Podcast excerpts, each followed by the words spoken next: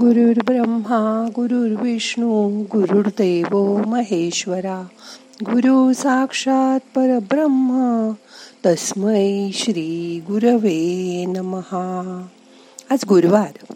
आज दत्तगुरूंच्या पादुकांचं ध्यान करूया. मग करूया ध्यान. ताट बसा पाठ मान खांदे सैल करा. हाताची ध्यान मुद्रा करा. हात मांडीवर ठेवा. मोठा श्वास घ्या सोडा. डोळे अलगद मिटा. मन शांत करा. दोन मिनटं शांत बसा.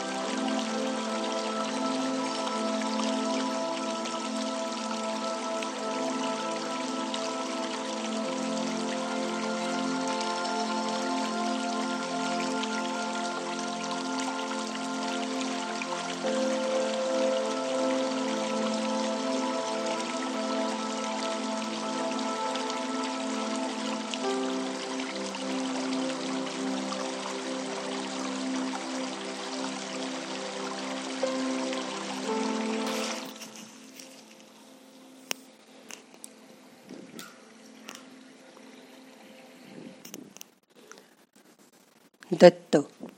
दत्त या देवतेकडून जीवाला अधिक प्रमाणात सात्विक शक्ती मिळते.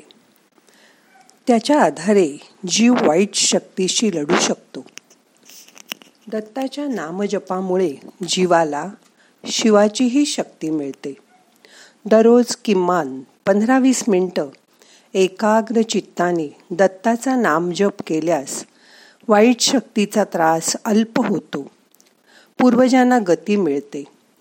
लिंगदेहाला गती मिळण्यासाठी दत्ताच्या नामजपाचे खूप फायदे आहेत. पूर्वजांना गती देणारी देवता दत्त आहे. दत्ताचा नामजप केल्याने त्या नामजपातून प्रक्षेपित होणाऱ्या आघातजन्य तेजोमय लहरींमुळे लिंग देहाभूती असलेल्या वासनात्मक लहरींचं कार्य त्याची तीव्रता अल्प होते. त्यातील रज तम नष्ट होऊ लागल्याने लिंगदेहाचं जडत्व आपोआप जाऊन त्याला पुढे जाण्यास ऊर्जात्मक बळ मिळतं. लिंगदेह आणि त्याच्या प्रत्यक्ष देहाभूती संरक्षक कवच निर्माण होतं. यामुळे त्याचे वाईट शक्तींच्या आक्रमणापासून रक्षण होतं. पृथ्वीवरील वासनात्मक आसक्तीही अल्प होण्यास सहाय्य झाल्याने त्याला अल्पवेळातच पृथ्वीमंडल भेदून पुढे जाता येणं शक्य होतं. दत्ताचा नामजप केल्याने वायुमंडलात चैतन्य कणांची निर्मिती होऊन त्याचा लिंग देहाला फायदाच होतो. नामजप करणाऱ्यांना इतर जीवांचेही दूषित झालेले वायुमंडलातील त्रासदायक लहरींपासून रक्षण होते. पूर्वजांच्या त्रासाच्या निवारणार्थ दत्तोपासना करतात.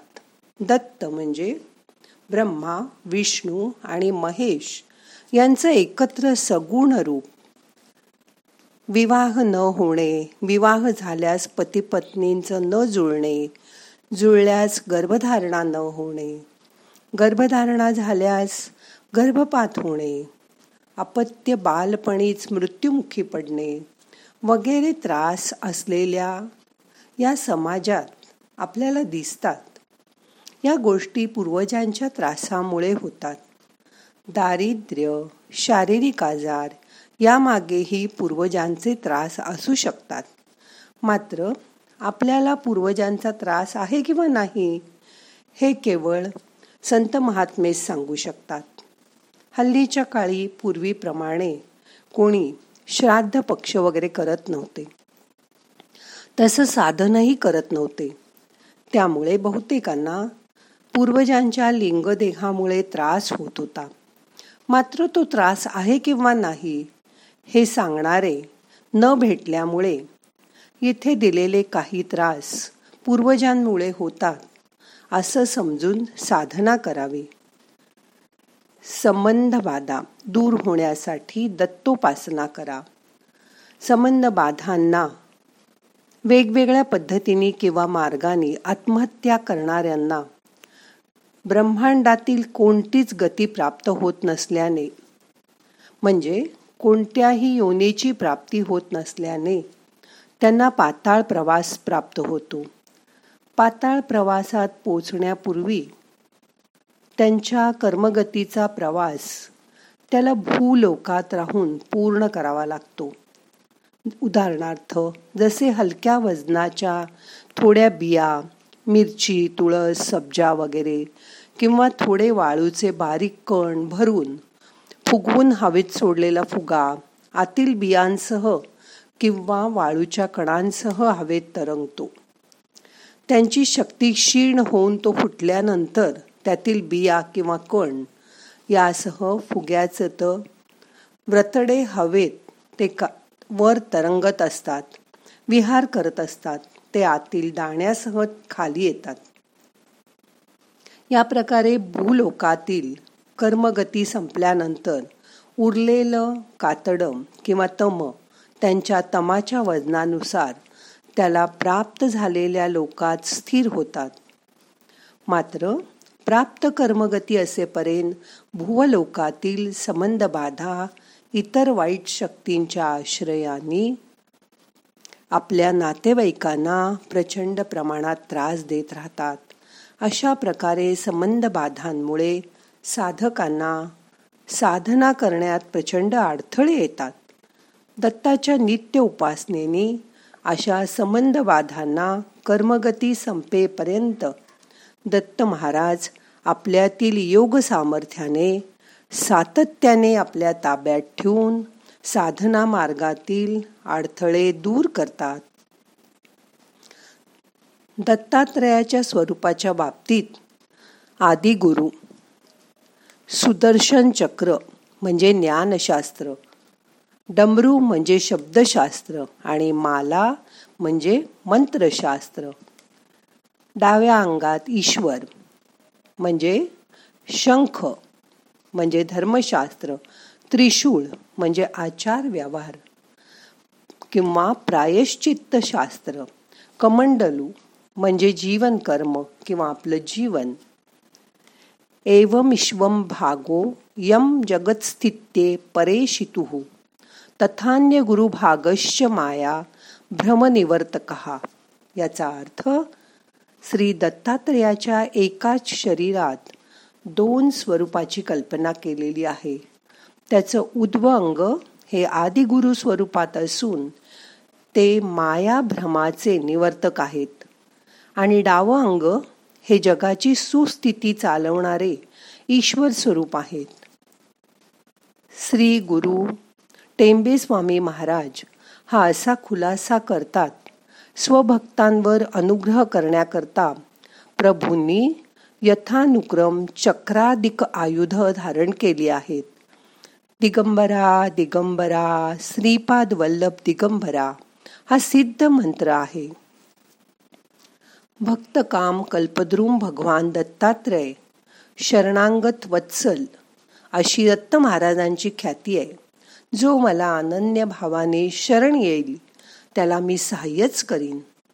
आता दत्त महाराजांना शरण येणाऱ्या भक्त मंडळींमध्ये आपण कायम आहोत आणि भविष्यातही असू. पण जर अभक्तांनी शरण येऊन प्रार्थना केली तर? भक्त हा प्रीतीने प्रेमाने प्रार्थना करतो.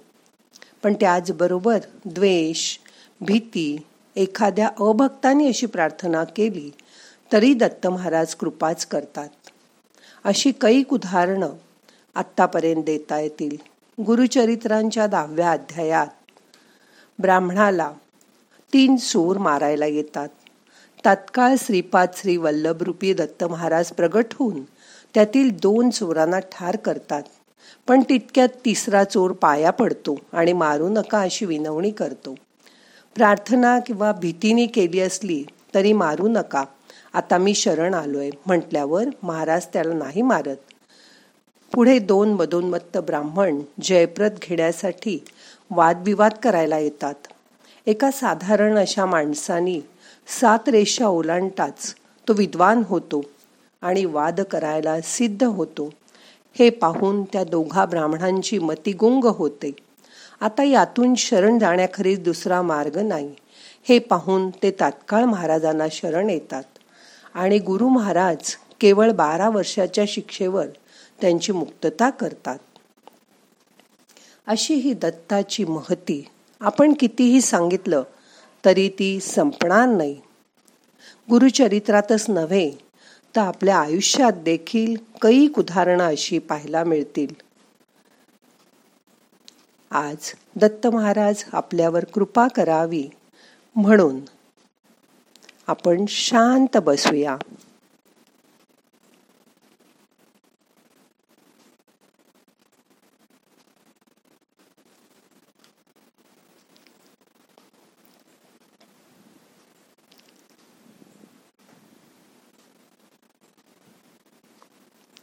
आता आजचं ध्यान संपवायचंय. प्रार्थना म्हणूया. नाहम करता हरि करता हरि करता हि केवलम। ओम शांती शांती शांती।